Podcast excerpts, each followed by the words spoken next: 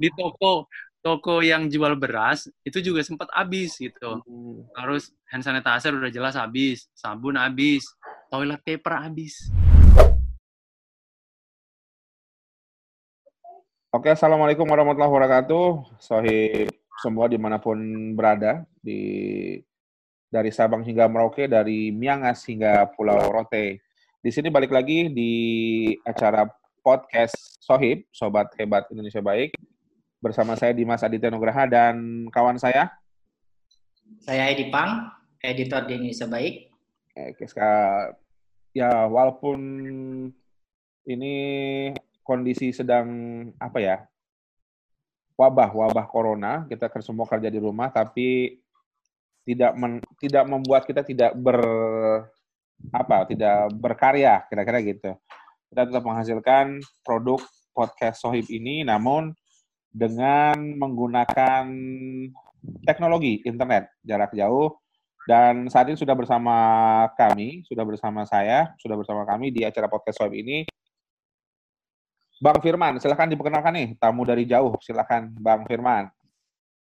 Halo semuanya, nama saya Ahmad Firman Amal atau biasa dipanggil Firman. Saya saat ini sedang tugas belajar di Queensland University of Technology di Brisbane, uh, Australia.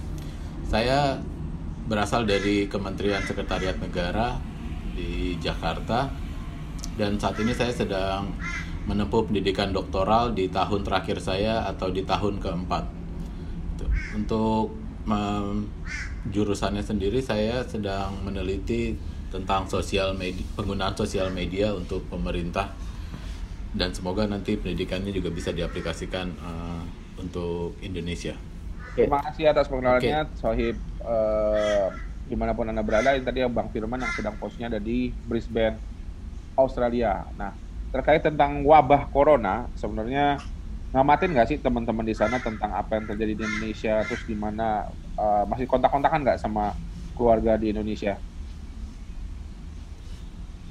Iya, eh, iya Mas Dimas. Kalau untuk mengamati, tentu saja kita ikut mengamati dan me- bukan membandingkan ya, tapi kita mencari apa sih yang bisa kita ambil eh, baik buruknya baik dari Indonesia ataupun dari Australia itu sendiri.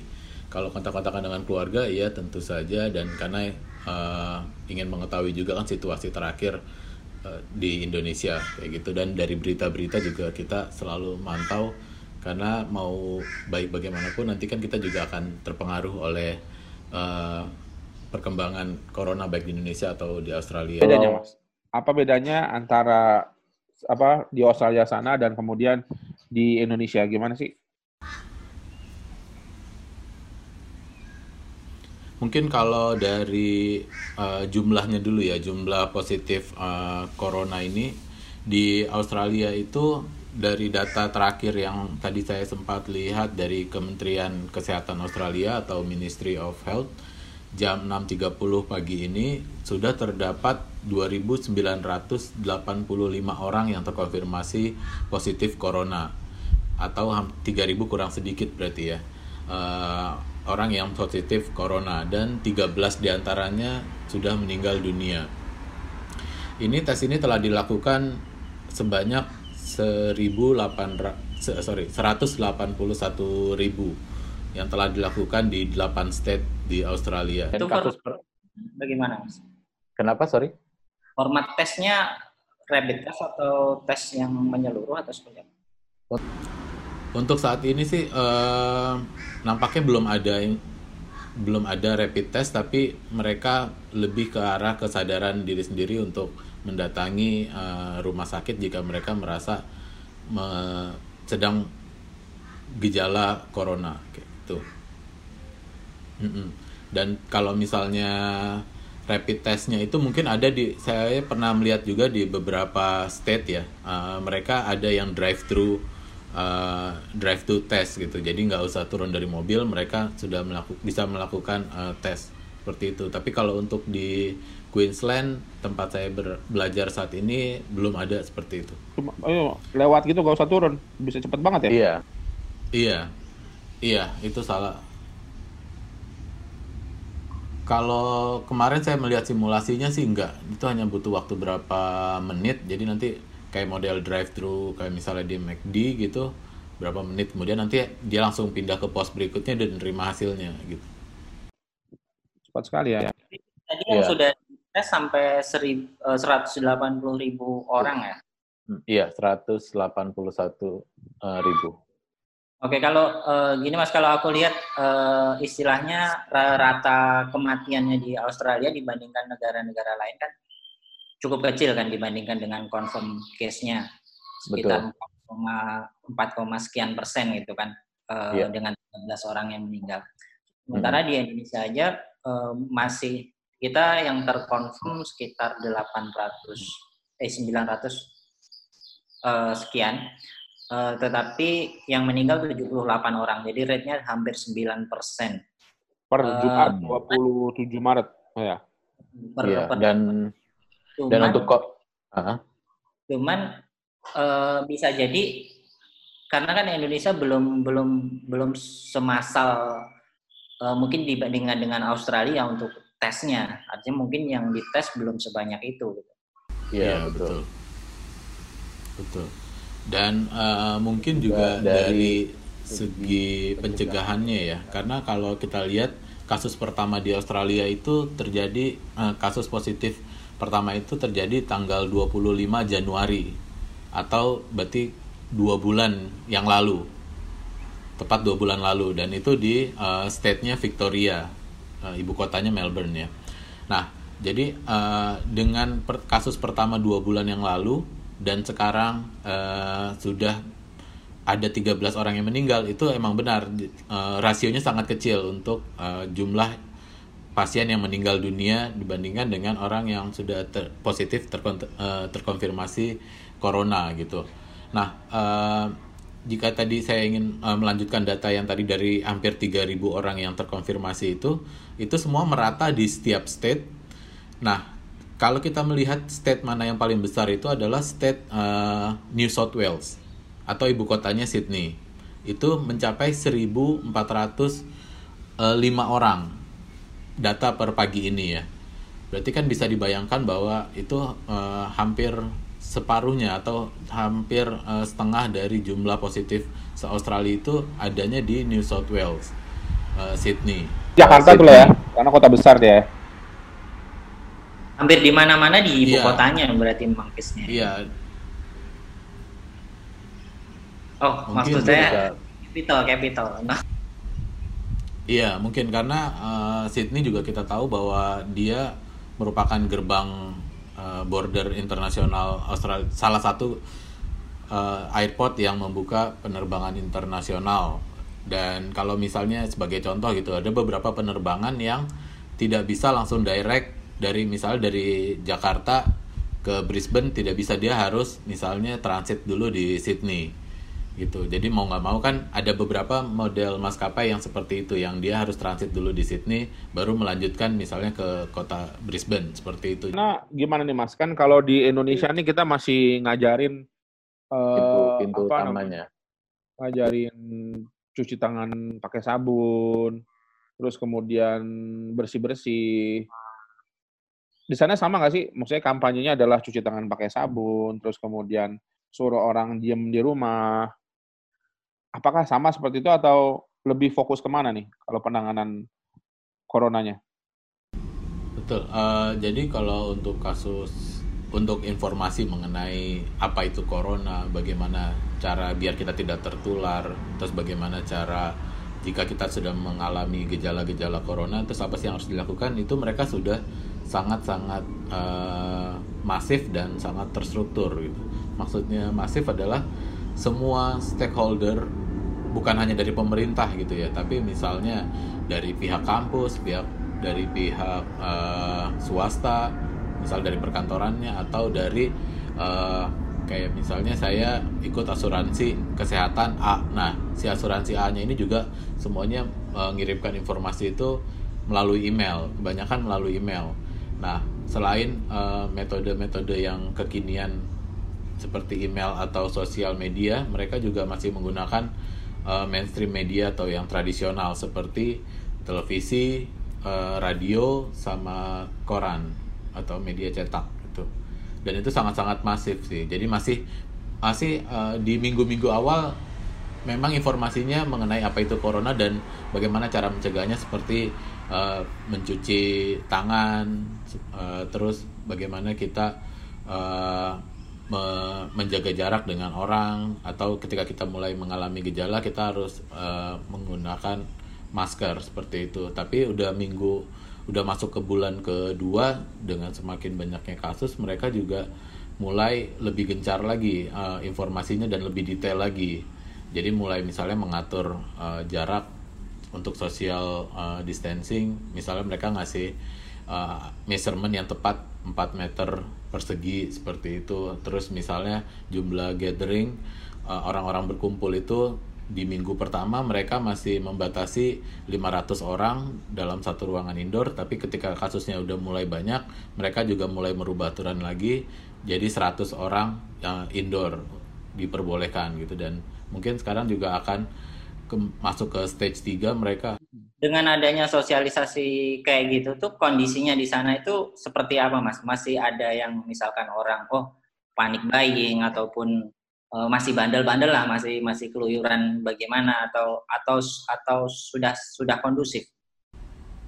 Iya, kalau misalnya panic buying, kalau misalnya dilihat dari sosial media itu ada benar juga sih. Kalau di Australia itu di minggu-minggu awal mereka malah menyetok atau membeli dalam jumlah banyak toilet paper.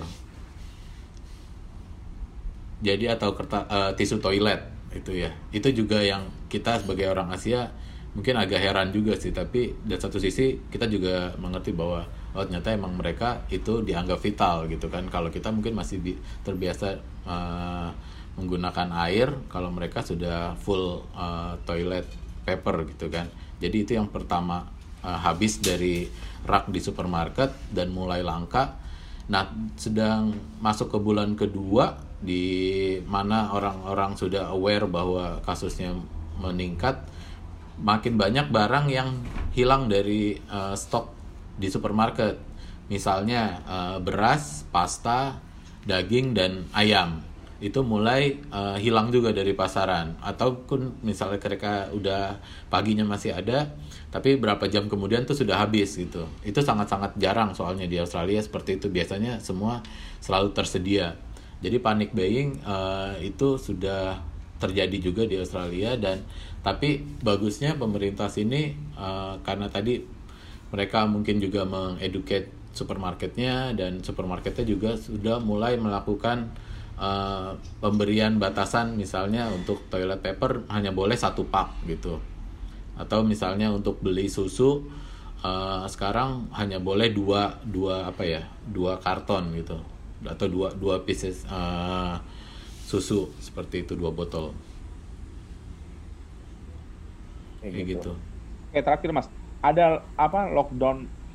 Maksudnya ada apa lockdown ya? Sepertinya uh, pembatasan orang supaya nggak keluyuran dan lain sebagainya itu sampai paksaan atau memang udah kesadaran orang sana sendiri mas? Jadi kalau Australia belum menyebutnya belum lockdown karena mereka uh, menyebutnya masih uh, istilahnya itu sekarang udah ada stage 1, stage 2 dan kita sekarang posisi berada di stage 2 uh, eh, menuju stage 3 uh, atau nanti kayaknya sih akan diprediksi menjadi total lockdown. Kalau sekarang tuh mungkin masih semi ya. Jadi maksudnya semi adalah uh, dari pemerintah itu eh, baru memberikan larangan misalnya kita uh, dilarang untuk pergi ke pub atau ke restoran gitu. Nah, tapi di satu sisi kita masih boleh keluar rumah untuk mencari uh, bahan makanan misalnya ke supermarket atau ke farmasi untuk mencari uh, obat obat-obatan itu kita masih diizinkan. Dan termasuk salah satunya jika kita ingin beraktivitas uh, olahraga di luar uh, ruangan kita juga masih boleh tapi uh, apa ya kita menjaga tetap menjaga jarak gitu. Jadi nggak bisa misalnya kita keluar dari rumah tapi ke gym. Itu kan ruangan tertutup dan uh, mungkin social distancingnya tadi akan akan terlanggar kalau misalnya tadi 4 meter persegi tadi itu uh, diwajibkan seperti itu. dan uh, mungkin yang yang dilarang juga kalau kemarin saya melihat kasus di Sydney itu ada salah satu pantai yang terkenal di Sydney Bondi Beach nah ketika sudah diperlakukan uh, stage 1 ketika itu uh, sudah ada aturan untuk social distancing ternyata mereka ketika kampus diliburkan mereka malah pergi ke pantai. Karena kemarin Jumat kemarin kita termasuk uh, ada panas musim kan karena kita masih summer di sini. Dan uh, Jumat kemarin tuh emang udara lagi panas banget dan mereka malah banyak pergi ke pantai. Dan itu menjadi liputan uh, nasional juga di sini karena di saat kita harusnya social distancing ternyata mereka malah berkumpul di pantai gitu. Dan itu udah hampir hampir lebih dari 500 sih di di pantai 11, itu. 12 ya main Indonesia. nah, nah akhirnya tapi nah tapi uh, uh, reaksinya cepat. Jadi maksudnya ketika ada udah banyak yang nyorot, udah pantai itu langsung dibubarkan, uh, kerumunan langsung dibubarkan dan pantainya di uh, isolasi menggunakan polis line gitu untuk tidak boleh uh, masuk ke dalam kawasan pantai. Nah, dan besoknya dua atau tiga hari kemudian baru muncul uh, stage 2 atau larangan yang uh, lebih ketat. Dan salah satunya memperlakukan denda di beberapa state uh, denda ya dendanya itu uh, bervariasi tergantung state gitu. Dan tadi juga misalnya bicara tentang denda mengenai self uh, isolated atau misalnya ada orang yang baru datang dari luar negeri mereka kan diwajibkan untuk karantina selama 14 hari mereka juga wajib mengikuti 14 hari itu karena kalau enggak mereka akan kena denda juga besarannya itu lumayan besar juga 11.000 dolar uh, Australian dollar sampai 50.000 Australian dollar itu jumlah yang sangat-sangat besar itu 50 juta 11 sampai 50 juta Enggak, 500 juta. 500 juta. Oh iya. Lumayan dong. Gitu. Lumayan. gitu. Tapi uang jajan sehari. nah, dilarang dilarang berkumpul misalnya di sinema sekarang sepi juga dong sinemanya karena udah masuk ke stage 2 hmm. uh, pada tutup karena udah ada udah masuk ke stage 2 jadi udah dilarang beroperasi kayak sinema oh. terus kayak pub itu Eh, kasino, pokoknya tempat eh, bahkan termasuk salah satunya uh, tempat ibadah, musola, gereja, kayak gitu udah tutup. Sampai berapa lama tuh? Jadi sholat Jumat pun kalau aturannya sih tidak menyebutkan tanggal pasti ya, uh, tapi diprediksi sampai enam bulan. Uh, sepi dong berarti nyari barang-barang udah mulai langka dan sebagainya gitu. Iya, makanya mau nggak mau kita juga akhirnya jadi terbawa panik buying juga karena takutnya kan nanti karena sekarang udah karena udah masuk ke stage tuh border antar state itu juga udah ditutup gitu. Kecuali oh. uh, jadi untuk perpindahan orang antar state pun udah mulai dibatasi kecuali orang-orang yang paramedik uh, atau orang-orang medis gitu ya yang misalnya dia tinggalnya di perbatasan tapi dia kerjanya di uh, state yang lain kayak gitu. Itu masih perbolehkan. Atau logistik misalnya uh, untuk memenuhi kebutuhan sembako itu masih diizinkan untuk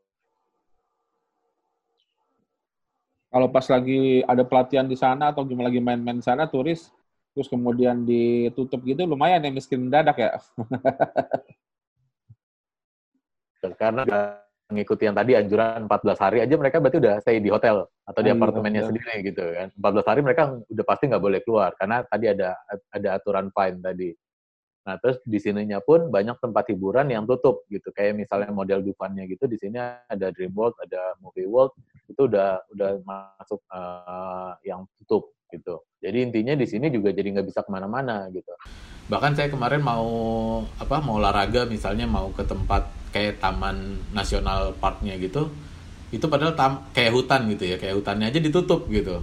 Ya udah akhirnya kan jadi mau nggak mau emang pelan-pelan tuh udah mulai digiring dipaksa untuk ada di rumah jadinya.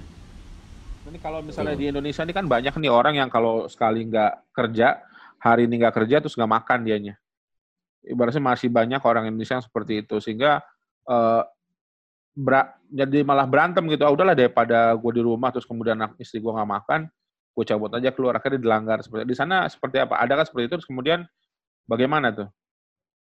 Iya, masalah uh, hilangnya pekerjaan atau pemasukan uh, rutin itu juga menjadi salah satu concern uh, pemerintah Australia ya karena dalam waktu singkat terdapat unemployment kan uh, terdapat orang-orang yang menganggur kayak misalnya dari sektor uh, hospitality kayak misalnya dari sektor hotel karena huniannya tidak pernah terpenuhi uh, terus dari maskapai dari maskapai Qantas Virgin itu mereka sudah mulai merumahkan uh, beberapa berapa ribu uh, orang untuk stay di rumah dan tanpa dibayar gitu. Uh, ini mungkin yang teman-teman pengen tahu juga tentang uh, situasi WNI yang ada di, di di Australia itu bagaimana adakah himbauan khusus atau mungkin uh, nanti ada skenario tertentu ataupun bagaimana sih jaminan pemerintah Australia terhadap warga asing uh, khususnya uh, orang Indonesia.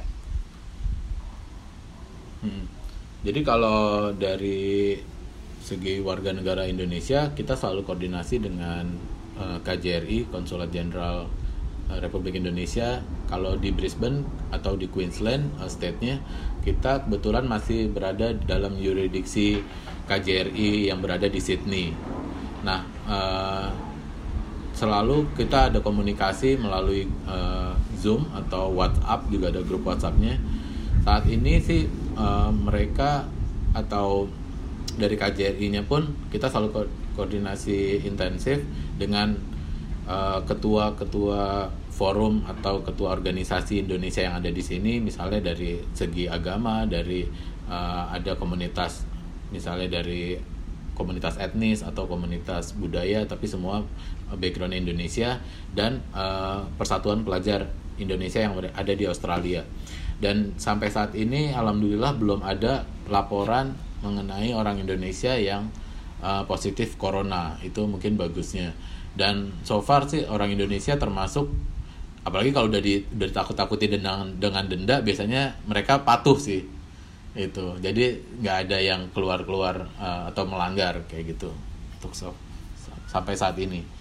Dan ada ada ini juga ada kemarin kita baru dapat info juga ada salah satu cruise atau kapal pesiar yang baru merapat di Brisbane. Dan di situ ada puluhan orang Indonesia yang entah bertugas uh, di cruise tersebut atau menjadi tamu itu sekitar puluhan. Tapi kita kemarin sudah berkoordinasi juga dengan salah satu penanggung jawab yang ada di cruise tersebut bahwa uh, so far alhamdulillah belum ada uh, kasus positif uh, corona di cruise tersebut. Jadi dengan bisa dikatakan orang WNI yang ada di cruise tersebut uh, mereka juga masih keadaannya sehat sih. Dan mereka statusnya tidak boleh merapat jadi hanya hanya boleh bersandar di pelabuhan tapi mereka tidak boleh turun dari uh, cruise tersebut kayak gitu sebut Oke, okay, iya. Bang Firman terakhir nih mungkin ada nggak pesan buat Bang Firman untuk keluarga mungkin atau masyarakat Indonesia yang uh, mungkin supaya apa ya dalam menghadapi wabah corona ini? Iya, kalau pesan saya untuk warga negara Indonesia, baik yang ada di tanah air atau yang berada di luar negeri, mungkin patuhi peraturan yang telah dikeluarkan oleh pemerintah, karena mau bagaimanapun uh, it, mereka sudah memikirkan plus minusnya seperti itu. Dan jika kita ingin belajar dari pemerintah Australia pun, uh, mereka responnya sangat cepat ketika ada kasus pertama mereka langsung membuat uh, namanya itu uh, ini. Mereka tuh langsung me membuat kabinet krisis uh, nasional gitu. Jadi kabinet ini gabungan dari uh, premier masing-masing state dengan kementerian terkait dengan pemerintah pusat juga. Nah mereka ini yang akan mengeluarkan kebijakan-kebijakan terkait dengan corona. Misalnya kayak tadi peningkatan dari stage 1 ke stage 2, stage 2 nanti ke stage 3 dan menerbitkan berapa jumlah fine-nya segala macam itu uh, mereka gitu yang akan mengeluarkan. Dan itu sangat-sangat uh, dinamikanya itu sangat-sangat cepat. Dua atau tiga hari mereka selalu mengupdate peraturan terbaru atau perkembangan terbaru gitu. Dan salah satunya tadi yang ditanyakan Mas Dimas mengenai pengangguran, uh, mungkin kita juga bisa belajar dari Australia bahwa uh, mereka punya social protectionnya. Ketika ada orang yang menganggur nanti sama mereka uh, ketika tidak memenuhi ambang batas uh, gaji gitu ya misalnya UMR nah nanti sama mereka akan dipenuhi. Itu besarannya uh, sekitar 500 per ini per minggu. 500 dolar per minggu. Itu sih sebenarnya udah cukup untuk biaya tinggal dan biaya makan gitu. Nah terus yang kedua uh, ada aturan yang juga bisa ditiru juga bahwa tidak ada eviction atau pengusiran dari rumah tinggal. Karena kan kita di sini sistem bayar rumah itu agak berbeda dengan Indonesia ya. Kalau di sini kontrakan rumah itu dibayarnya per dua minggu. Nah, jadi kalau iya, jadi per dua minggu itu kita harus bayar. Nah, kalau misalnya tidak bisa bayar berapa kali gitu dalam dua minggu tadi, itu biasanya kalau aturan kita ngikuti aturan yang di kondisi normal, dia berhak untuk diusir gitu. Nah, tapi dengan adanya kebijakan uh, yang dikeluarkan yang terbaru ini terhadap corona, tidak boleh ada pengusiran selama corona. Jadi uh, mungkin nanti uh, itu masukan buat real agent uh, proper, apa properti manager yang mengurusi kontrakan sama nanti untuk yang ownernya untuk owner memiliki properti bahwa mereka tidak berhak mengusir orang-orang yang tidak sanggup bayar begitu. Jadi itu sih mungkin yang bisa ditiru. Itu mas. Itu aja mas Firman atas apa informasinya dari Australia. Kami ucapkan terima kasih dan semoga sehat-sehat selalu Mas Firman dan keluarga di sana. Ya, oke, kami akan ngobrol-ngobrol nih dengan tamu istimewa. Silahkan diperkenalkan dirinya, Mas bintang tamu. Halo semuanya, saya Ismail Fahmi, biasa dipanggil Fahmi. Nah ini uh, kesempatan yang berharga ya bisa diundang oleh uh, eh, GBR TV oleh Kominfo dan kali ini topiknya juga sangat relevan dengan yang ada. Nama saya Ismail Fahmi, panggilan Fahmi. Saya bekerja di Kementerian Luar Negeri dan sempat tiga tahun ditugaskan di Republik Rakyat Tiongkok, tepatnya di Guangzhou di wilayah selatan uh, Tiongkok. Dan saat ini saya ditugaskan juga untuk menangani kawasan-kawasan negara-negara di Asia Selatan dan Asia Tengah. Apa yang bisa kita pelajari dari Cina yang pasti kalau Indonesia dengan Tiongkok tuh yang paling penting kita harus ingat, ini dua negara yang berbeda banget sistemnya, mulai dari sistem politiknya, ekonominya, sosialnya, budayanya. Jadi tidak bisa langsung apa-apa yang ada di Tiongkok bisa diterapkan di Indonesia. Tapi paling nggak kita bisa bercermin lah dengan Tiongkok sebagai negara yang pertama kali eh, di terserang eh, pandemi COVID-19 ini. Jadi ketika pertama kali di Desember 2019 itu kan sebetulnya uh, pemerintah Tiongkok juga masih beraba-raba apa sebetulnya yang terjadi. Kemudian akhirnya di bulan Januari, tanggal 23 Januari baru diterapkan lockdown di Provinsi Hubei. Nah, kemudian di beberapa provinsi lainnya juga dilakukan lockdown tapi terbatas. Jadi sebetulnya tidak lockdown seperti di Hubei. Hanya memang ketika pemerintah di Tiongkok itu mengeluarkan pernyataan yang jelas dan tegas mengenai COVID-19 ini, semua pihak di Tiongkok mulai dari pemerintah di pusat, provinsi, di, kota-kota, dan juga masyarakat itu langsung meresponnya. Bahkan masyarakat di sana itu mereka meresponnya double, lebih ketat lagi, lebih tegas lagi dibandingin apa aturan yang ditetapkan pemerintah. Misalnya mereka itu e, membuat aturan buat semua orang yang e, bukan dari penghuni sebuah kampan atau apartemen mereka tidak boleh tidak tidak boleh masuk ke kawasan itu. Dan itu harus ada keterangan dari polisi bahwa mereka itu tinggal di mana. Jadi semuanya sangat uh, ketat, tegas dan sesuai dengan arahan dari dari pemerintah pusat. Dan tidak ada tuh namanya pesan tuh macam-macam ini ngomong ini, ini ngomong itu, ini ngomong ini, ini ngomong itu enggak. Kalau di Indonesia kan beda ya. Di Indonesia itu bahkan ketika presiden sudah ngomong di level kota atau provinsi itu belum tentu sama dengan uh, pesan yang disampaikan presiden. Bahkan ada kota di Indonesia yang sudah menerapkan lockdown sendiri ya, oh, ya. tanpa tanpa uh, menunggu arahan dari pemerintah pusat dan itu terjadi di Indonesia. Nah, kalau di Tiongkok itu tidak tidak terjadi.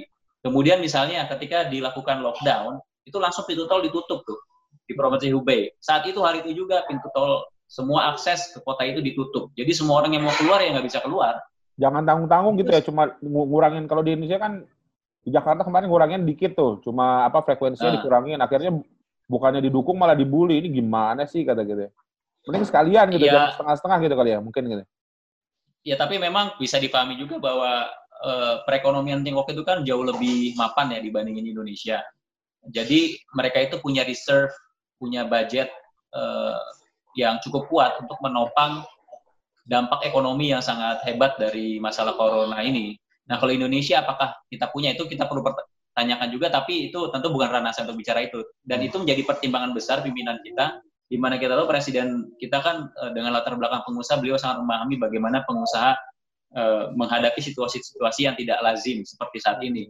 Dampaknya sangat besar. Sekarang misalnya pengusaha-pengusaha, uh, saya tahu, ada, saya sudah berkomunikasi dengan pengusaha di bidang catering misalnya, yang dia bilang ke saya bahwa pengusaha-pengusaha di bidang catering sekarang di bidang restoran mereka lagi pusing semua nih di Indonesia itu kan dampaknya sangat besar. Itu baru bicara tentang catering, belum bicara tentang pariwisata, iya. belum bicara tentang uh, delivery lah. Yang sekarang juga semakin berkurang ya, walaupun uh, uh, maksudnya person ya, person delivery kayak Gojek gitu ya, iya, Grab, iya, itu kan berkurang.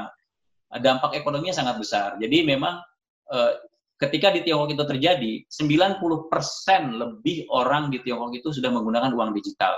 Hmm. Mereka juga supply chain-nya sudah bagus. Dan ingat, Tiongkok itu negaranya daratan. Jadi dari utara, selatan, timur, barat, mereka terhubung dengan mudah. Hmm. Beda dengan Indonesia. Jadi sistem logistik di sana, supply chain di sana, sistem keuangan digital mereka juga sudah mapan. Jadi walaupun mereka tuh di lockdown di rumah, semua tuh masih bisa dapat pelayanan-pelayanan itu dengan mudah. Di Indonesia kan nggak gitu. Di Indonesia itu hanya ada di kota-kota besar, hmm. Jakarta misalnya.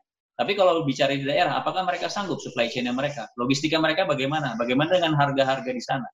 Di Tiongkok nggak terjadi hal seperti itu, karena mereka sudah teruji dengan sistem logistik, supply chain, dan juga sistem keuangan, uang digital yang telah mereka lakukan bertahun-tahun ke belakang. Hmm. Jadi ketika terjadi, walaupun terpukul, tapi nggak nggak terpukul banget gitu lah. Nah kalau kita melakukan apa yang dilakukan Tiongkok, pertanyaannya sudah siapkah sistem logistik kita, sudah siapkah sistem supply kita. Jadi eh, fondasi ekonominya itu sudah siap atau belum menanggap menyikapi perubahan drastis seperti saat ini? Itu kan jadi pertanyaan. Jadi itulah yang membedakan antara Indonesia dengan Tiongkok dan kita tidak bisa serta merta langsung oke okay, ini bisa kita pelajari di Tiongkok dan kita terapkan di sini nggak bisa gitu juga.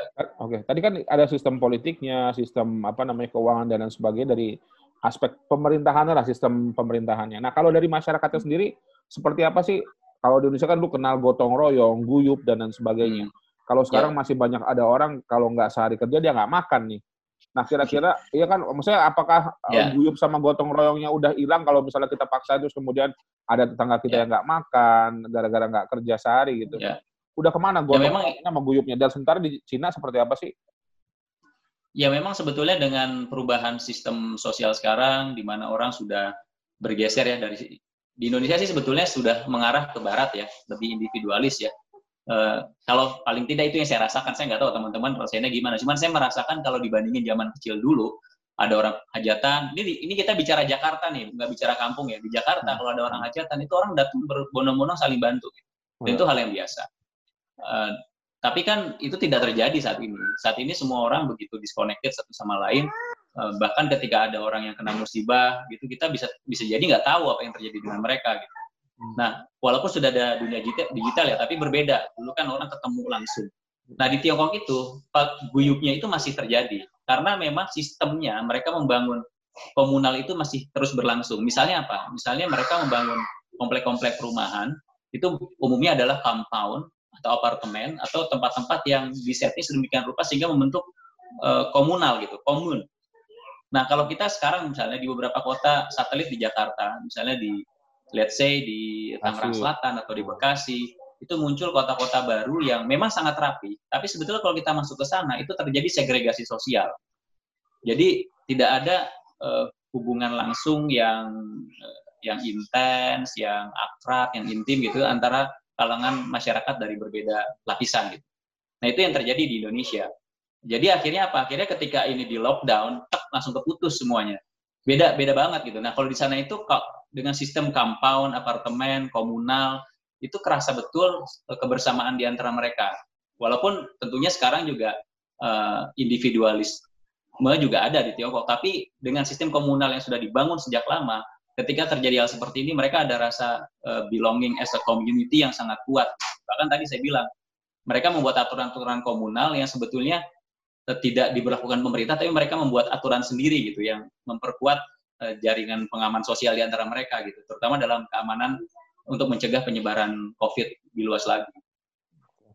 Jadi kalau misalnya nih, tadi kan dari sistem pemerintahannya, oke nih eh, sangat-sangat berbeda.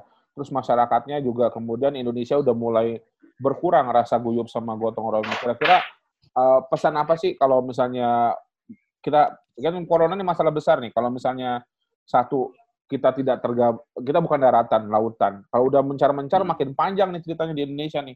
Udah sekarang paling tinggi nomor satu tingkat kematiannya kan kira-kira gitu. Hmm. Nah, kalau misalnya nggak selesai eh, dari sekarang gitu kan, apa sih yang maksudnya kalau menurut Fahmi eh, apa nih yang harus dilakukan dari masyarakatnya maupun eh, mungkin saran untuk pemerintahnya kan kira-kira seperti itu. Ini sih memang perlu gerakan bersama ya, dan kita perlu lebih ber, tidak hanya simpati tapi empatik juga dengan eh, nasib teman-teman kita yang lain. Mungkin bagi sebagian kalau ada kalangan-kalangan yang diuntungkan dengan kondisi ini, misalnya eh, industri alat kesehatan, mereka sangat diuntungkan dengan kondisi-kondisi seperti ini. Jadi eh, masyarakat itu, tapi juga banyak orang yang terpukul karena kondisi yang saat ini. Nah, kemarin saya ngobrol-ngobrol dengan pengusaha di bidang eh, restoran dan catering misalnya, dia memberikan ide yang menurut saya sangat menarik.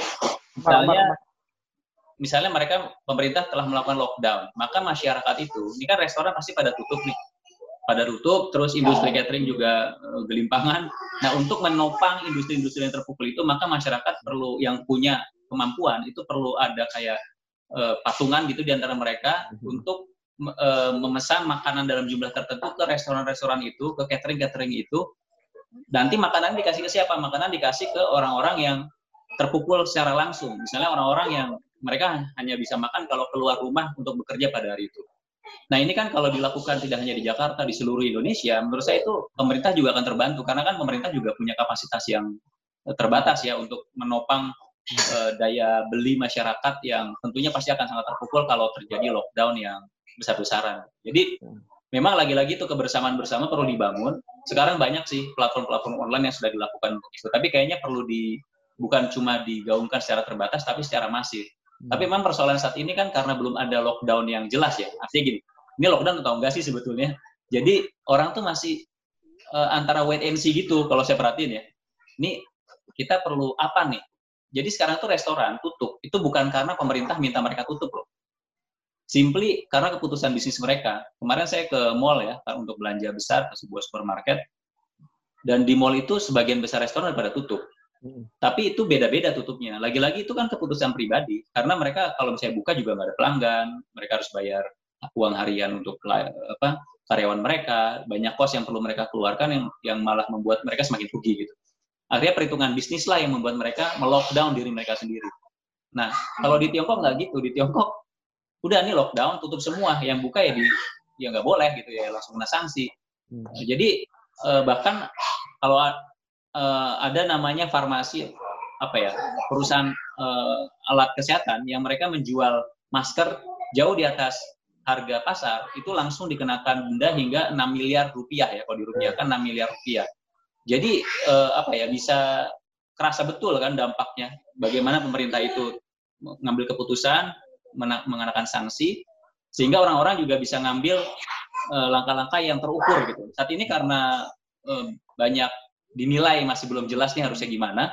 Banyak orang tuh masih wait and see, terus masih meraba-raba kira-kira keputusan yang pas itu seperti apa. Nah, gerakan masyarakat yang jelas itu baru bisa muncul ketika sudah ada keputusan yang jelas juga sebetulnya.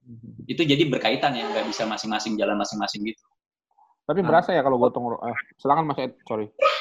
Iya, oh, jadi eh, yang bikin aku penasaran tuh kalau misalkan di Tiongkok kan memang eh, terpusat ya, artinya, eh, artinya sangat berbeda dengan Indonesia kalau kita ngomongin tentang misalkan sosialisasi. Kadang hal Hmm. simpel lah misalkan untuk eh, untuk cuci tangan atau sakit pakai masker seperti itu di Indonesia kan ya Hmm. mungkin sebagian eh, lewat media online, media sosial itu udah udah sampai. Tetapi kan kita kompleks sekali kan, bahkan ada yang di desa Iya. yang nggak kenal internet itu. Eh, yang yang jadi pertanyaan saya kalau di sana sosialisasi hal-hal yang mengenai kesehatan itu seperti apa polanya? Jadi di sana itu, di sana yang paling populer kan sosial media ada Weibo, ada WeChat, ada eh, Weibo, WeChat lah yang paling populer ya. WeChat tuh semacam kayak WhatsApp-nya sini, cuman kayak Facebook. Jadi gabungan antara Facebook dengan WhatsApp tuh jadinya WeChat gitu. Eh, WeChat, Facebook, eh, sorry, gabungan antara Facebook, WhatsApp, dan toko online itu jadinya WeChat. Oh, Nah, terus jadi itu bisa semua di situ, bisa belanja, bisa delivery barang, bisa macam-macam dari WeChat. Nah, kalau Weibo tuh kayak Twitter. Nah, biasanya konten-konten seperti itu itu terviralkan secara otomatis melalui jalur-jalur komunikasi yang ada itu. Dan itu efektif banget di sana itu. Dan pemerintah memang di sana itu eh, dalam pesan yang diedarkan ke masyarakat, mereka tidak akan pernah menyebarkan sebuah pesan tuh yang tidak jelas. Jadi semua pesan itu dipastikan jelas, sudah clear, baru dikeluarkan ke masyarakat. Eh, dan juga dissenting opinion atau pendapat-pendapat yang berseberangan itu memang sangat minim. Bukan berarti mereka tidak kritis, mereka membuat konten-konten yang kritis, tapi dari konstruk dari sudut pandang dari perspektif yang membangun. Beda kan antara uh, kritik yang as a kritik only sama kritik yang membangun. Jadi mereka sebetulnya memunculkan dissenting opinion itu di media-media mereka juga. Cuma bedanya adalah ketika memunculkan sebuah kritik, maka ada solusi yang disarankan. Jadi tidak hanya uh, memanaskan suasana tapi bingung harus diapain. Jadi akhirnya jadi efektif dan lagi eh, lagi-lagi tapi di sana juga kan pemerintah kontrol terhadap sosial medianya begitu kuat. Ya. Misalnya kita kalau ngetik di sosial media di WeChat misalnya, itu ada kata-kata yang kita tidak bisa ketikan gitu. Jadi kalau kita ketik itu nggak bisa diketik tuh kata-kata itu. Uh, jadi memang di, di di blacklist ya kata. Di blacklist ada kata-kata yang sudah di blacklist. Dan kalau ada orang yang sudah memberikan indikasi bahwa dia itu uh, terlibat dalam sesu, sebuah gerakan yang negatif gitu arahnya, maka ada kecenderungan orang itu langsung bisa terkonten gitu ya, bisa ditangani langsung oleh pemerintah. Saya, misalnya gini, ada orang ini ini bicara tentang warga, salah seorang warga negara Indonesia, dia cerita langsung yang dia tiba-tiba visanya itu di uh, begitu dia mendarat di Shanghai, visanya itu di uh, tidak berlaku gitu, walaupun sebetulnya masih berlaku dari dari segi waktu. Uh, dan kalau saya pelajari dari attitude dia selama berada di Tiongkok, dia banyak Eh, mengkritik kebijakan-kebijakan pemerintah Tiongkok yang menurut dia tidak baik gitu. Nah, ini kita tentu bisa berdebat tentang itu ya, mengenai privacy, mengenai apa baik dan benar, buruk dan baik. Tapi itu that's another topic. Di sini maksudnya adalah di saat-saat kondisi genting seperti ini, maka peran aktif pemerintah dalam mengontrol pesan itu menjadi sangat penting. Di Indonesia kan nggak begitu. Sekarang sejak COVID muncul, grup-grup WA banyak yang aktif misalnya. Eh, banyak yang semakin aktif, konten itu berbanjiran dari mana-mana, orang saling share informasi. Wah, mungkin Kominfo sendiri sebagai lembaga yang punya kemampuan mengontrol pesan-pesan itu juga melihat lonjakan hoax yang beredar di sana sini dan perlu diverifikasi semua dan memunculkan ini loh yang benar, ini yang salah. Itu kan juga nambah kerjaan banyak banget kan sebetulnya. Oh, iya, Nah, ketika sudah di, dihambat sejak awal, artinya hoax-hoax itu tidak, tidak akan muncul dari awal gitu. Uh, jadi nggak menunggu hoaxnya lahir, tapi sebelum hoaxnya lahir sudah dihambat gitu. Jadi uh, meringankan kerja pemerintah juga yang memang bekerja di bidang itu, tapi juga pada akhirnya masyarakat juga langsung mendapatkan benefit bahwa informasi yang beredar itu adalah informasi yang sudah verified umumnya. Oke, uh, ini karena tinggal ini apa dibatasi oleh Zoom. Durasi Zoom. Jadi ada apa ya sebutannya? Uh, Oh iya, Mas, ini dulu sebelum kelupaan. Oh. Sebelum kelupaan bentar sebelum yang ter, sebelum pesan terakhir. Oh. Uh, yang saya pengen tahu sekarang kan di di Wuhan itu kan sudah mulai terkendali kan. Hmm. Uh, kabar bagusnya sudah tidak ada pasien baru.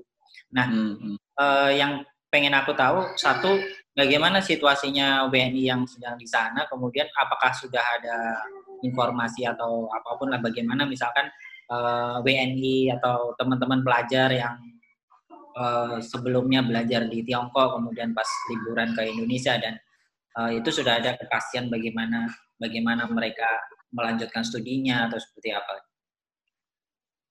Kalau untuk WNI terus terang saya belum update tuh ya, karena kan memang informasi-informasi tadi sampai saya sampaikan itu kebetulan uh, saya lakukan dengan melakukan riset sendiri dan berdasarkan pengalaman saya tinggal di sana tiga tahun, kemudian saya juga berinteraksi dengan pejabat terkait di KBRI Beijing, di KJRI Shanghai, di KJRI Guangzhou, dan juga dengan warga negara Indonesia yang ada di sana. Kemudian saya uh, sempat membuat tulisan tentang ini juga. Tapi untuk kondisi terkini bagaimana WNI di sana, yang pasti WNI di Tiongkok saat ini jauh-jauh jauh lebih baik dibandingin kondisi orang Indonesia yang ada di Indonesia. Jadi ketika saya menghubungi WNI yang ada di Tiongkok, mereka bilang justru mereka bilang gini, justru kalian tuh yang harus waspada sekarang, kok kalian nyantai banget gitu. Jadi intinya eh, mereka merasakan bahwa di Indonesia itu sangat nyantai gitu, menurut ukuran mereka ya, dalam menyikapi COVID ini. Jadi ketika mereka saya hubungi, selalu kalimat pertamanya adalah justru Indonesia yang perlu waspada tuh. Kok kelihatannya tidak ada kejelasan, tidak ada ketegasan dalam penanganan COVID ini. Padahal itu kan peristiwa udah lama nih kata mereka ya. Ini kan peristiwa sudah lama sebetulnya. Seharusnya dari dulu sudah bisa diantisipasi langkah-langkah yang yang tegas. Itu kata teman-teman WNI yang ada di Tiongkok. Tapi kondisi WNI di Tiongkok saat ini sudah jauh lebih baik, mereka sudah bisa lebih lepas daripada sebelum-sebelumnya. Bahkan di Hubei kan lockdown kabarnya di tanggal 7 April 2020 juga akan di stop tuh untuk yang di Hubei. Hmm. Uh, artinya artinya kondisi di sana memang sudah sangat-sangat membaik dan tentunya akan berdampak pada warga negara Indonesia yang ada di Tiongkok yang baik yang belajar, yang tinggal maupun bisnis. Oke. Jadi itu ya tadi ya yang harus dipelajari bukan apa? Di apa ya sama orang Indonesia satu guyupnya gotong royong gimana caranya untuk saling membantu kemudian mulai disiplin lah ya kita udah kayak kehilangan uh, apa kayak santai-santai gitu ya, harus lebih serius menyikapi corona eh COVID-19 ini gitu. Mas Edi mungkin ada penutup Mas Edi? Uh, terakhir Mas ini mungkin uh, pesan buat teman-teman dan juga masyarakat Indonesia uh, gimana kita bisa menghadapi COVID-19 ini bareng-bareng uh, dan juga uh, nanti teman-teman baik uh, di kota-kota maupun di daerah uh, apa yang harus kita lakukan uh, sebagai penutup? Ya sebenarnya sih udah cukup jelas ya protokolnya itu dan saya yakin juga teman-teman udah tahu semua.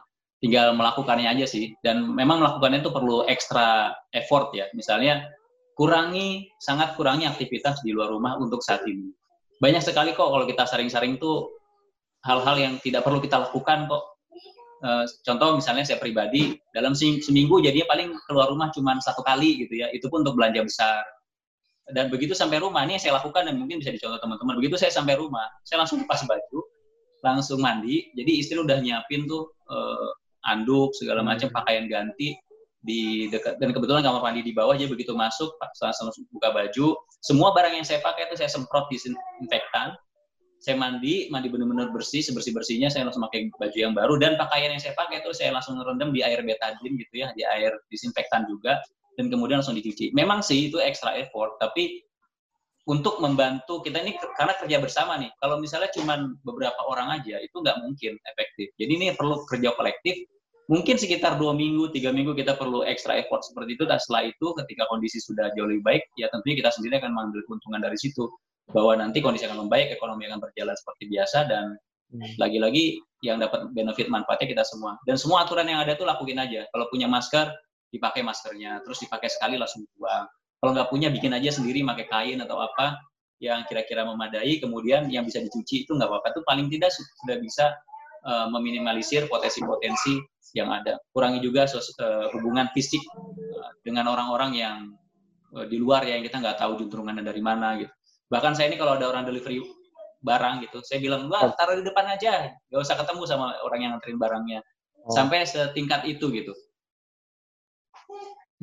Dia tinggal ikutin aja aturan-aturan yang ada dan semoga itu yang efektif juga buat kita semua.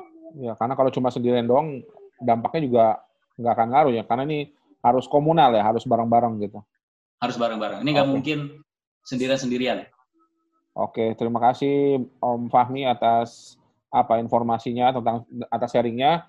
Uh, kita coba ntar kolaps lagi ya di lain kesempatan.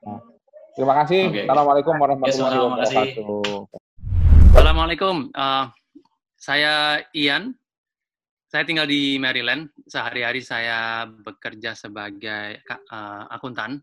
Jadi alhamdulillah uh, di situasi work from home ini saya bisa kerja dari rumah juga. Dan uh, selain itu di masyarakat uh, saya bagian dari DKM Masjid Indonesia yang ada di Silver Spring. Mungkin teman-teman bertanya, emang ada masjid Indonesia di sana? Ada beberapa sih, alhamdulillah. Dan salah satunya yang ada di Silver Spring, Maryland, yang di dekatnya Washington DC itu kira-kira tahun 2014 atau kalau nggak salah itu yang diresmikan oleh uh, dulu Pak Presiden SBY. Siap. Dan uh, bersama saya istri saya. Nama saya Hasna. Saya adalah register nurse merawat ya di salah satu rumah sakit di Washington DC. Sehari-hari saya selain sebagai perawat, saya juga ibu rumah tangga, punya anak dua. Lalu sekarang saya juga aktif di COVID-19 team yang dibentuk oleh salah satu masjid Indonesia yang di Silver Spring tadi, yang disebutkan oleh Ian. Dan uh, di tim ini saya bertugas untuk memberikan update tentang COVID-19 secara general di masyarakat DC, Washington, dan Virginia.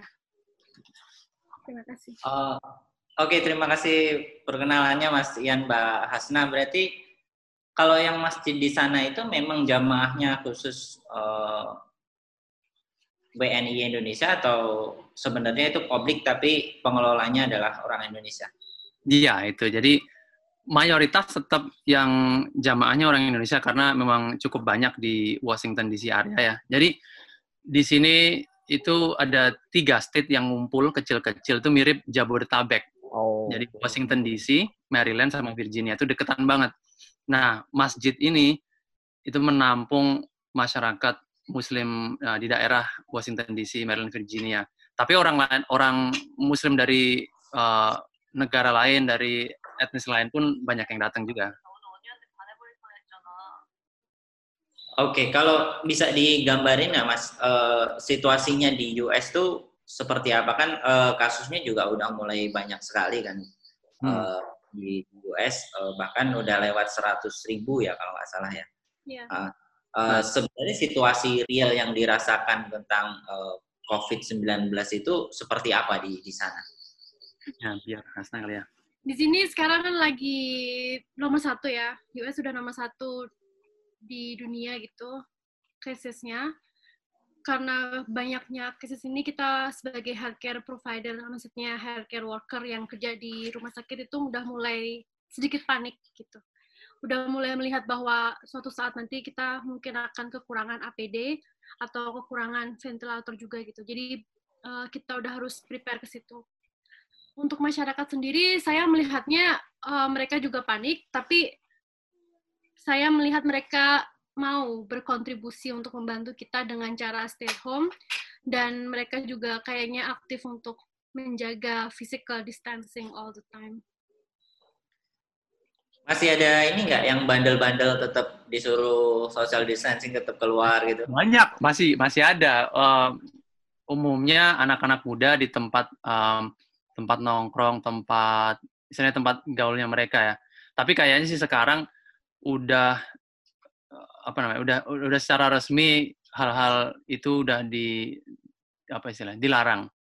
Kemarin sih sempat masih ada mas uh, weekend kemarin karena ini kan bertepatan sama ini juga kali ya apa namanya cari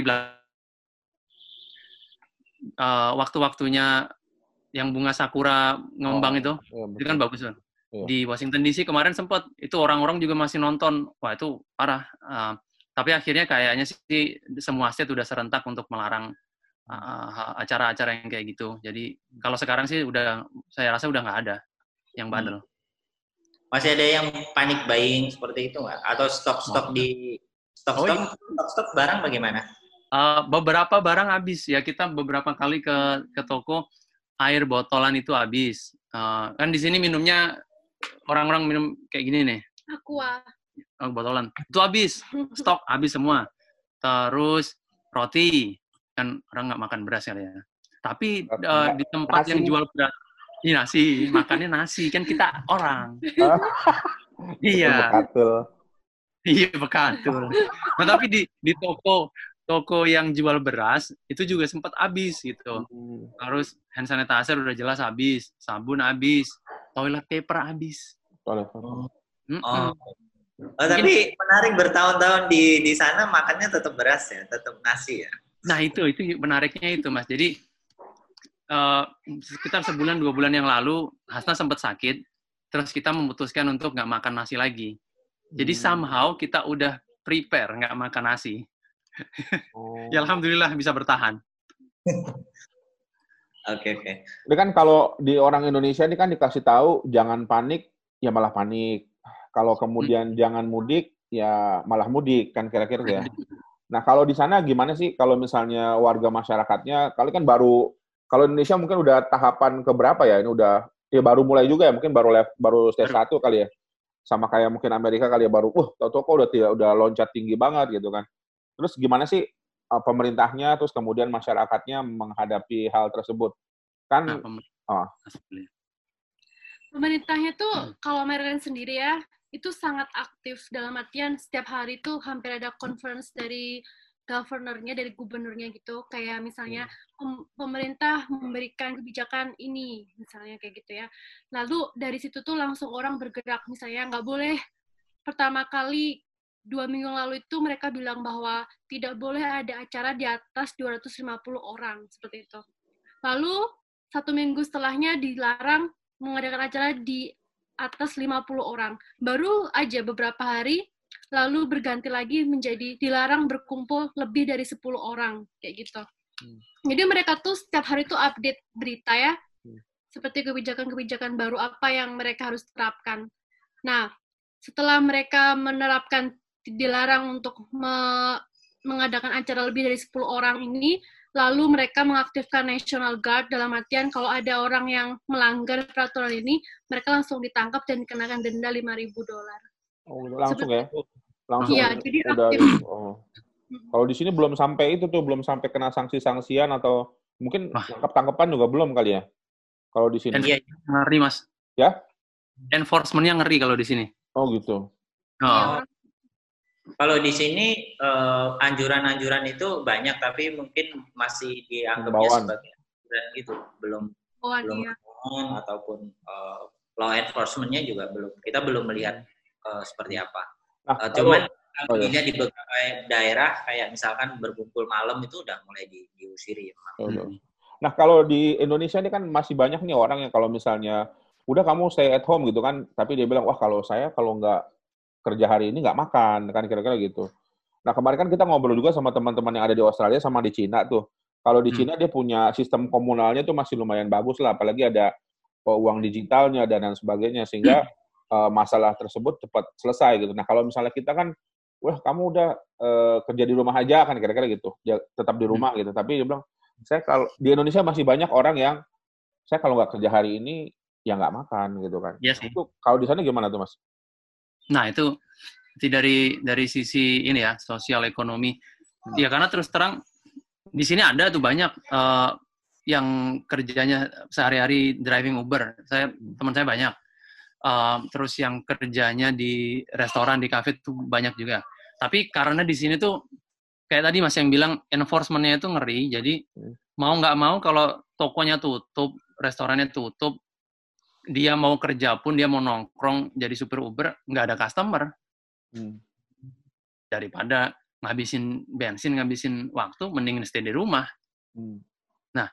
terus tapi akibatnya kan banyak akhirnya orang yang nggak dapat penghasilan kayak tadi Mas Iya. Dimas bilang kan nah itu barusan hari ini itu Presiden Trump udah mengesahkan uh, bill bill itu apa bahasa Indonesia ya Uh, semacam Peraturan, ya kebijakan gitu Ya. yang ngasih eh, jaminan sosial eh, apa sih istilahnya jaminan sosial bantuan cash BLT, Eh, masyarakat. BLT.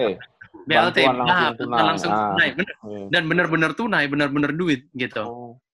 dikasih Itu- duit Itu untuk semua penduduk termasuk yang residen atau semuanya? yang saya tahu dibilangnya sih to all Americans tapi yang saya tahu secara teknis itu dilihat dari yang sudah mengerjakan SPT Oh. Jadi mereka ya kan nggak mau repot-repot kali ya. Ini sensus lagi berapa orang yang dikasih. Jadi Mhm. dari database SPT udah ketahuan, oh ini satu state sekian orang, berapa yang harus disediakan gitu. SPT itu surat pajak ya? Ya, surat pajak Oh. tahunan itu. Oh. Jadi Iya. pajak ada hikmahnya juga. Oh, betul betul. Nah, Indonesia ini kan baru apa undang-undangnya sebenarnya udah ada undang-undang apa Mas ke- ketahanan eh, apa karantina ya. Tentang karantina tapi belum ada PP-nya katanya hari Senin atau Selasa tanggal 2 atau tanggal 3 itu mau di entah bikin perpu atau seperti apa tuh dia Hmm. eh, di Indonesia karena itu tadi kan harus menanggung amanat Iya. undang-undang tadi harus menanggung makannya orang sebanyak itu kan kira-kira nggak tahu duitnya ada apa nggak semoga aja ada ya Hmm.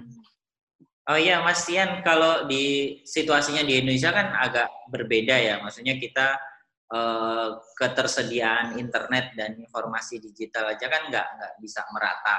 Kalau di US atau terutama di Maryland dan sekitarnya kan mungkin kondisinya berbeda gitu kan. Hmm. Nah, yang pengen kita tahu tentang misalkan sosialisasi tentang pencegahan dan penanganan COVID inilah mulai hal-hal yang sepele kayak misalkan cuci tangan, jangan sentuh muka, uh, dan hal-hal teknis seperti itu. Uh, di sana seperti apa? Apakah memang informasi itu disediakan uh, secara online aja melalui platform media sosial atau ada juga kegiatan-kegiatan offline-nya atau seperti apa? Silakan. Kegiatan offline-nya jelas nggak ada ya, karena kan kita nggak boleh gathering lebih dari 10 orang gitu. Tapi uh, secara online mereka sangat sangat sangat aktif di Twitternya gubernur masing-masing DC, Maryland, Virginia aja itu mereka setiap hari itu pasti memberikan update gitu. Dan selalu mengingatkan kayak misalnya cuci tangan yang benar, olahraga, terus menjaga imunitas dan sebagainya itu mereka selalu mengingatkan di situ. Dan juga uh, di sini kan ada kayak departemen kesehatannya kayak gitu mereka juga aktif selalu kayak memper mem masih terbaru untuk masyarakat tentang COVID-19 seperti itu gampang aksesnya gampang aksesnya juga gitu dan semua nggak cuma Twitter ya lewat Facebook, Twitter, website semua mereka memberikan informasi secara detail. Berarti sebenarnya seluruh masyarakat nggak ada hambatan ya untuk memperoleh informasi itu tinggal tinggal mau atau tidak menjalankan uh, hmm. itu penanganannya itu ya. Yang saya suka ini program terbarunya Maryland ya. Jadi ada namanya Senior Call Check jadi mereka kan punya data-data senior yang di atas 65 tahun. Hmm. Mereka uh, dari data itu mereka teleponin satu-satu si para senior ini untuk oh. menanyakan bagaimana keadaannya atau apakah ada pertanyaan tentang COVID-19, apakah Anda mempunyai simptom sama gejala apa yang Anda rasakan saat ini dan dan semacam itulah ya. Dan di situ tuh akhirnya terbentuklah kayak misalnya oh ini orang orang tua ini kayaknya sakit tapi ternyata mereka nggak nggak tahu harus gimana kayak gitu. Ini kan kalau di Maryland itu kan kota besar ya mas ya? Sama kayak apa tuh Jakarta apa Surabaya? Atau kota Maryland Bekasinya lah mas. Bekasinya DC, ya? DC Jakarta kita Bekasinya. Oh iya. iya. Hmm. Oh gitu. Nah kalau misalnya di Indonesia ini kan apa namanya? Emang kalau kalau kasus-kasus itu kebanyakan kan di kota-kota besar. Tapi hmm. sekarang ini kan udah mulai nyebar nih karena Indonesia negara kepulauan dan lain sebagainya. Hmm, penyebaran apa sampai ada omongan jangan mudik dan lain sebagainya. Kalau ini penanganan di apa sebutannya negara bagian lain seperti apa sih mas? Apakah uh, ada aturan dari pemerintah pusatnya terus hmm. kemudian ke negara bagian lain atau seperti apa nih? Karena Indonesia ya. kan ada pusat ada daerah nih sampai berantem segala macam gitu. Nah itu itu kemarin yang sempat kita ngobrolin juga internal bedanya di Indonesia itu kan masih terpusat. Um, provinsi itu cuma sebatas administrasi kalau di Indonesia yang yang saya pahami. Jadi hmm. kayak misalkan Jokowi bilang kewenangan lockdown itu ada di pusat. Nah, di sini itu kebalikan. Jadi bahkan sebelum Trump itu declare Amerika itu emergency, Maryland udah duluan karena kewenangan untuk melakukan apa pun itu ada pada state gitu. Hmm. Jadi waktu kasusnya baru tiga orang ya positif yeah. di Maryland itu udah declare emergency di Maryland. Tapi di DC sama Virginia belum. Nah, di Virginia nunggu sampai kasusnya meledak sampai berapa tuh? 17 atau gimana baru dia emergency gitu. Jadi benar-benar setiap state ya, responnya tuh beda-beda. Nggak lockdown lockdownan tapi ya. Nggak sampai kalau di Cina kan sampai di Wuhan udah langsung tutup gitu kan. Kalau di iya sana belum sampai. Ininya kali mas ya, enforcementnya kali ya. Maksudnya hmm. di sini hmm. juga lockdown. Di sini yang di, uh, dibilangnya non essential business nggak boleh buka. Oh. Jadi essential business itu cuma untuk istilahnya kebutuhan primer lah, makanan, kesehatan, um, gas station, gas station apa, pom, pom bensin, terus logistik untuk uh, obat-obatan gitu, farmasi. Jadi misalkan potong rambut itu nggak boleh buka gitu, apalagi hmm. teater nggak boleh buka, toko baju nggak boleh buka gitu. Jadi uh, enforcementnya sih memang ketat dan mereka alhamdulillah langsung nurut gitu. Jadi oh. nggak perlu ada sampai orang digebukin di jalan gitu mas. Oh ini ya, itu di itu ya. Iya. Ya, iya, kan? matinya bukan karena corona tapi kan digebukin. Nah itu dia. Oh, kita ngobrol gitu juga kemarin. Kacau juga. Tapi protokolnya itu sudah emang arti kan kalau Indonesia ini kalau setahu saya nih baru ujuk-ujuk kemarin oh baru dengar baru pernah dengar kata oh ada protokol komunikasi saat krisis, dan lain sebagainya sehingga kesannya oh kok kita kayak nggak siap banget gitu kan dengan segala macam. Jadi ibaratnya peraturan itu baru seakan-akan baru ada ketika uh, krisis berlangsung. Kalau di sana hmm. memang baru ada regulasinya atau tinggal sebenarnya udah ada regulasinya terus kemudian tinggal jalan seperti itu aja. Sebenarnya sama Mas ya, kayak di hmm. Indonesia yang udah ada undang-undang karantina itu di sini ada ada undang-undang juga kalau nggak salah namanya Stafford Act. Itu undang-undang untuk orang harus stay di rumah, nggak boleh ke mana-mana. Cuman kan itu nggak nggak selalu terjadi setiap saat. Mungkin berapa puluh tahun itu baru terjadi gitu. Jadi orang-orang pun sebenarnya kurang paham kalau soal sosialisasi tentang apa yang harus dilakukan. Cuman um, karena di sini mungkin yang pertama udah internet based ya semuanya, orang udah udah saling interconnected.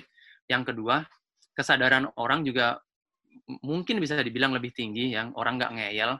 Jadi begitu dari orang yang paling tinggi punya authority di sebuah state itu gubernurnya bilang hari ini nggak boleh ada uh, perkumpulan lebih dari 10 orang. Semua langsung tutup.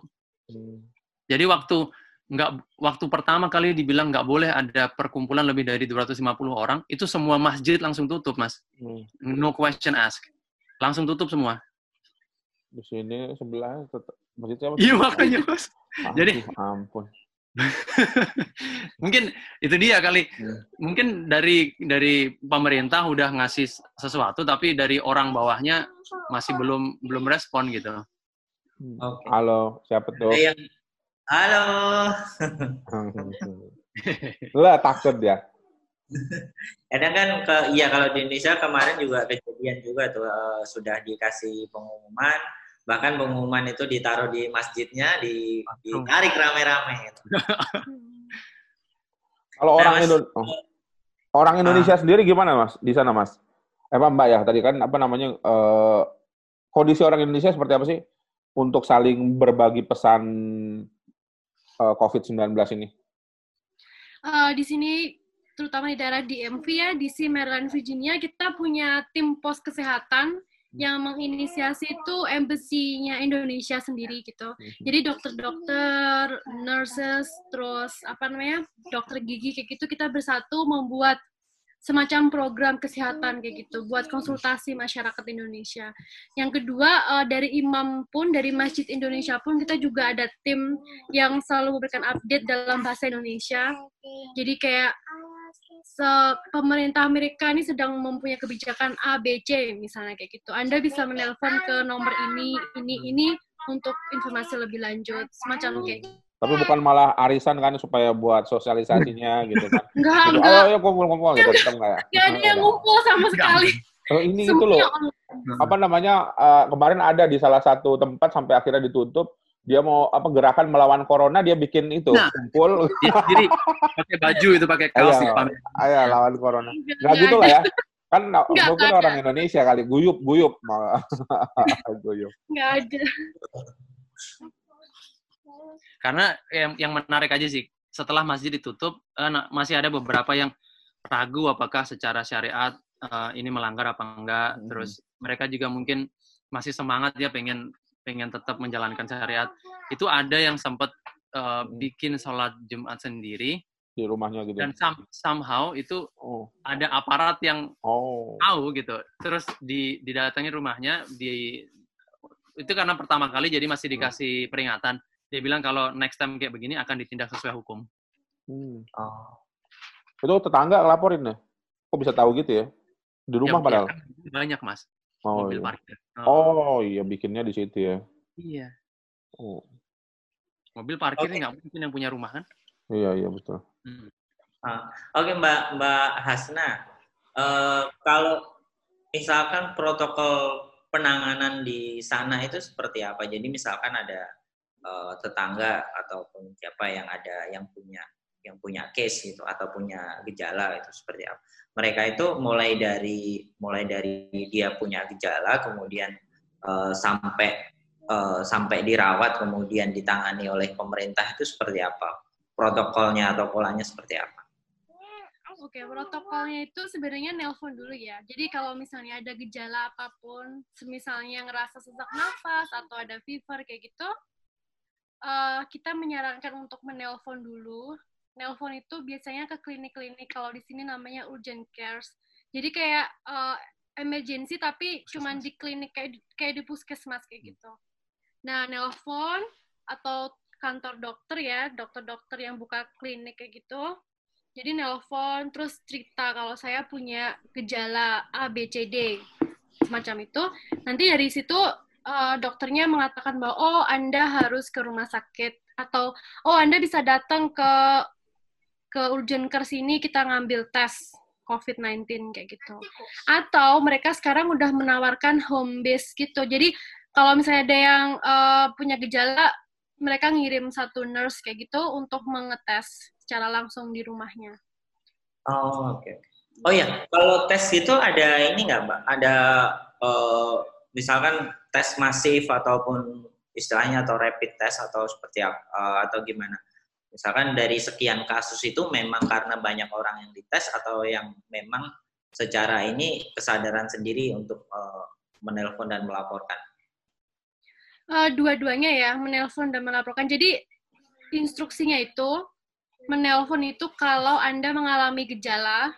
Yang kedua, kalau Anda mempunyai kontak langsung dengan orang yang positif kena COVID-19 gitu. Misalnya kayak uh, suami kena COVID-19, dites positif gitu. Nah, istri, anak-anaknya harus semua dites.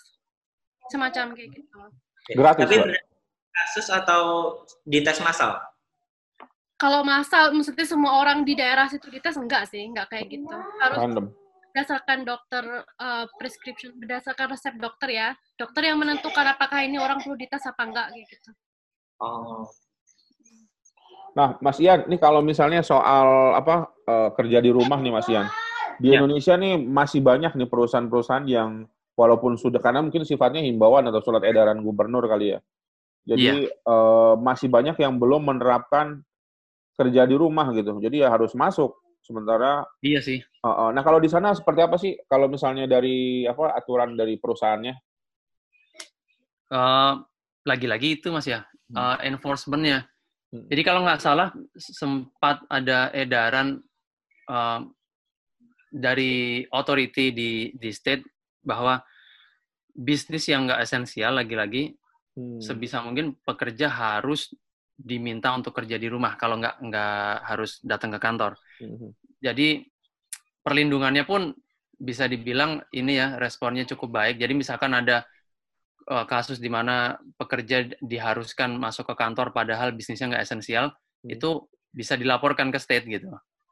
Kayak yang yang anda lakukan itu membahayakan uh, diri saya dan dan lingkungan gitu. Karena mm-hmm misalkan ya saya nih kerjaannya cuma ngerjain paperwork di komputer bisa kan itu saya disuruh masuk gitu jadi saya bisa make a case gitu saya bisa bisa bilang bahwa saya nggak harus ada di kantor untuk bisa ngerjain kerjaan saya gitu itu oh. backupnya dari state juga cukup bagus gitu. Oh, jadi lagi-lagi mungkin enforcementnya kali mas ya. Kan tapi memang sudah ada eh, setelah diumumkan ya atau sudah ada apa namanya peraturannya seperti itu ya. Jadi kalau ketika sudah ditetapkan dia langsung. ketika sudah berlakukan apa jadi peraturan maka sanksinya akan mengikuti gitu ya. Langsung iya. Oh. ya, dan kita... kebanyakan di sini kebanyakan di sini setelah uh, apa namanya bukan setelah ya sesaat saat diumumkan oleh authority effective immediately hmm. kecuali misalkan yang kayak uh, apa tadi BLT itu karena mau dikasih tahu dulu jadi agar masyarakat nggak panik tapi uh, itu akan ditandatangani dalam waktu dekat gitu. Tapi kalau misalkan yang nggak boleh kumpul-kumpul terus harus kerja di rumah itu sesaat waktu diumum diumumkan itu efektif immediately gitu. Itu jumlah polisinya cukup ya? Kalau di sini kan selalu aja ada aja mungkin alasannya ah polisinya nggak cukup kalau gitu ngawalin orang gitu kan. Kalau udah kena sekali kasus, aduh mas nggak bisa hilang mas. oh, gitu ya, udah nempel terus ya? Nempel terus mas dan nggak cuma polisinya sih sebenarnya karena per orang bisa melapor ya kayak misalnya hmm. Ian gitu teman kerjanya ada yang lapor ini saya masih disuruh kerja nih gitu kan dia bisa lapor ke government government bisa ngecek gitu kan oh. terus bisa kena sanksi hmm. oh okay. jadi masyarakat tuh di sini tuh bahaya gitu karena kita bisa hmm. melapor perorangan tuh bisa melapor gitu ini tetanggaku nih ada party nih misalnya hmm, kayak kumpul-kumpul gitu. gitu terus uh, polisinya tiba-tiba datang aja ke rumah itu gitu. Nah, kalau ini kan uh, di Amerika kan udah jadi nomor satu nih sekarang nih ya. Uh, hmm. Dengan tadi apa yang dilakukan oleh pemerintahnya dengan apa namanya uh, sanksi penegakan hukum yang baik, terus kemudian masyarakat yang katakanlah ya patuh lah sama hukum lebih eh, takut sama hukum juga karena takut kena sanksi. Kira-kira uh, seoptimis apa sih bahwa dengan bahwa satu regulasi dari pemerintahnya, kedua peran serta dari masyarakatnya kan kira-kira kalau untuk COVID kan itu doang ya? Eh, maksudnya bukan itu doang, maksudnya harus ada pemerintah nggak bisa sendirian, harus ada ya, pemerintahnya ngasih regulasinya, terus kemudian masyarakatnya ikutan. Seoptimis apa sih bahwa ini bakal cepat turun di Amerika kira-kira gitu? Itu dua hal ya Mas ya. Nanti hmm. akan dilanjutkan sama Hasna dari sisi teknisnya. Nah, untuk untuk meluruskan persepsi dulu. Amerika itu kasusnya surging atau naik berlipat-lipat dalam waktu yang sangat singkat. Hmm. Itu karena dari data per state, New York itu outlier dari kurvanya. Hmm. State yang lain, 50 state yang lain, maksimum itu 8.000 kasus per state. Itu di New Jersey. Di New York, 44.000. Jadi ada something wrong sama gimana New York menghandle kasus ini dan juga mungkin uh, gimana respon masyarakatnya. Itu silakan teknisnya dijelasin. Kalau misalnya di New Yorknya sendiri, kemarin saya baca ya ada tiga hal gitu yang kemungkinan akan memperburuk situasinya gitu. Yang pertama densitas penduduknya kan banyak. Yang kedua kemungkinan lockdownnya New York itu agak telat gitu. Jadi udah nyebar baru lockdown gitu. Hmm. Jadi udah nggak lockdownnya itu tidak bisa memperkecil infection rate-nya kan. Terus yang ketiga itu semua orang hampir semua orang ya itu memakai public transportation gitu hmm. dan itu bahaya banget. Sedangkan di state lain di provinsi lain itu kemungkinan besar tuh masyarakatnya naik mobil gitu kan naik kendaraan pribadi gitu. Makanya lebih kecil nilainya. Nah untuk optimisme masyarakat dan uh, pemerintah Amerika secara luas sebenarnya kita masih masih beranggapan bahwa ini belum puncaknya dari COVID-19. Ini kita baru menuju ke sana, masih baru menuju ke sana gitu. Nah, diperkirakan nanti dua bulan atau tiga bulan lagi kemungkinan baru mereda gitu. Karena dilihat dari beberapa state itu lockdownnya masih telat daripada di Maryland, contohnya ya. Kayak gitu. Jadi dari lockdownnya itu dilihat oh dua minggu paling tidak itu baru bisa berkurang kasusnya gitu. Uh, Oke, okay. uh, eh, Mas Ian sama Mbak Hasna. Mas Dimas ada lagi? Asli. Uh, uh, Mas Ian sama Mbak Hasna ini mungkin kan juga masih uh, buat buat pesen nih, buat pesen masyarakat Indonesia, terutama keluarga gitu, keluarga yang ada di Indonesia uh, ada pesan apa nih uh, buat kita ngadepin bareng-bareng uh, COVID-19 ini? Dari saya, uh, mungkin secara sosial ekonomi, stay at home, tinggal di rumah sebisa mungkin. Ya, saya menyadari bahwa itu nggak gampang ya buat semua orang, apalagi yang pekerjaannya harian. Ini ini saatnya di wilayah lokal kita masing-masing. Ini saatnya yang punya berbagi. Jadi mereka yang harus kerja harian tidak usah harus khawatir bahwa besok nggak bisa makan. Jadi kita saling cover dulu gitu. Di, di satu daerah saya yakin pasti ada sih. Di satu kampung lah paling adalah orang kayanya satu. Di satu kota pasti ada. Apalagi oh, provinsi. Saya yakin kalau itu aja bisa dijalankan, insya Allah sih orang-orang nggak akan khawatir untuk mau stay di rumah selama dua minggu aja. Ya, sebenarnya mirip-mirip juga sih. Selain itu cuci tangan rajin, oh, dengan iya. rajin ya, pakai hand sanitizer all the time. Terus lebih ini, lebih hati-hati gitu. Semacam jangan megang apa pun kalau misalnya kita nggak yakin itu bersih apa enggak gitu. Terus jangan megang wajah atau atau mulut atau mata sebelum kita cuci tangan.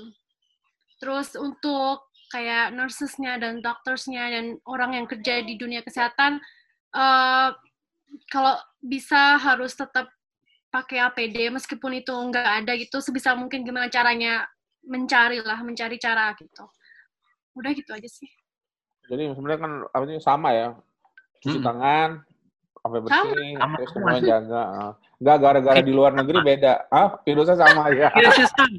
Ayo. Ya mungkin Cuma- kalau di Indonesia cuci tangan pakai sabun, di sini cuci tangan pakai soap. Ah, iya iya iya betul. Jadi kan sebenarnya sama, nggak mentang-mentang ada di luar negeri dia beda gitu kan.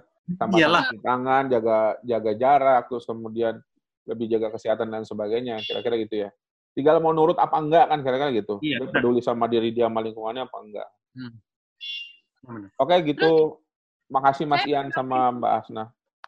Makasih, thank you banget Ah, udah berbagi waktu, berbagi ah. situasi yang ada di sana dan semoga ya karena udah pandemi ya semua semua orang di dunia mengalami semoga kita segera bisa melewati ini dan eh, segera segera mereda. Uh, yes, makasih banyak banyak Mas Ian. Iya, eh, jaga Mbak kesehatan ya. Semoga ya semoga sehat. Saya di sini Parno juga sih.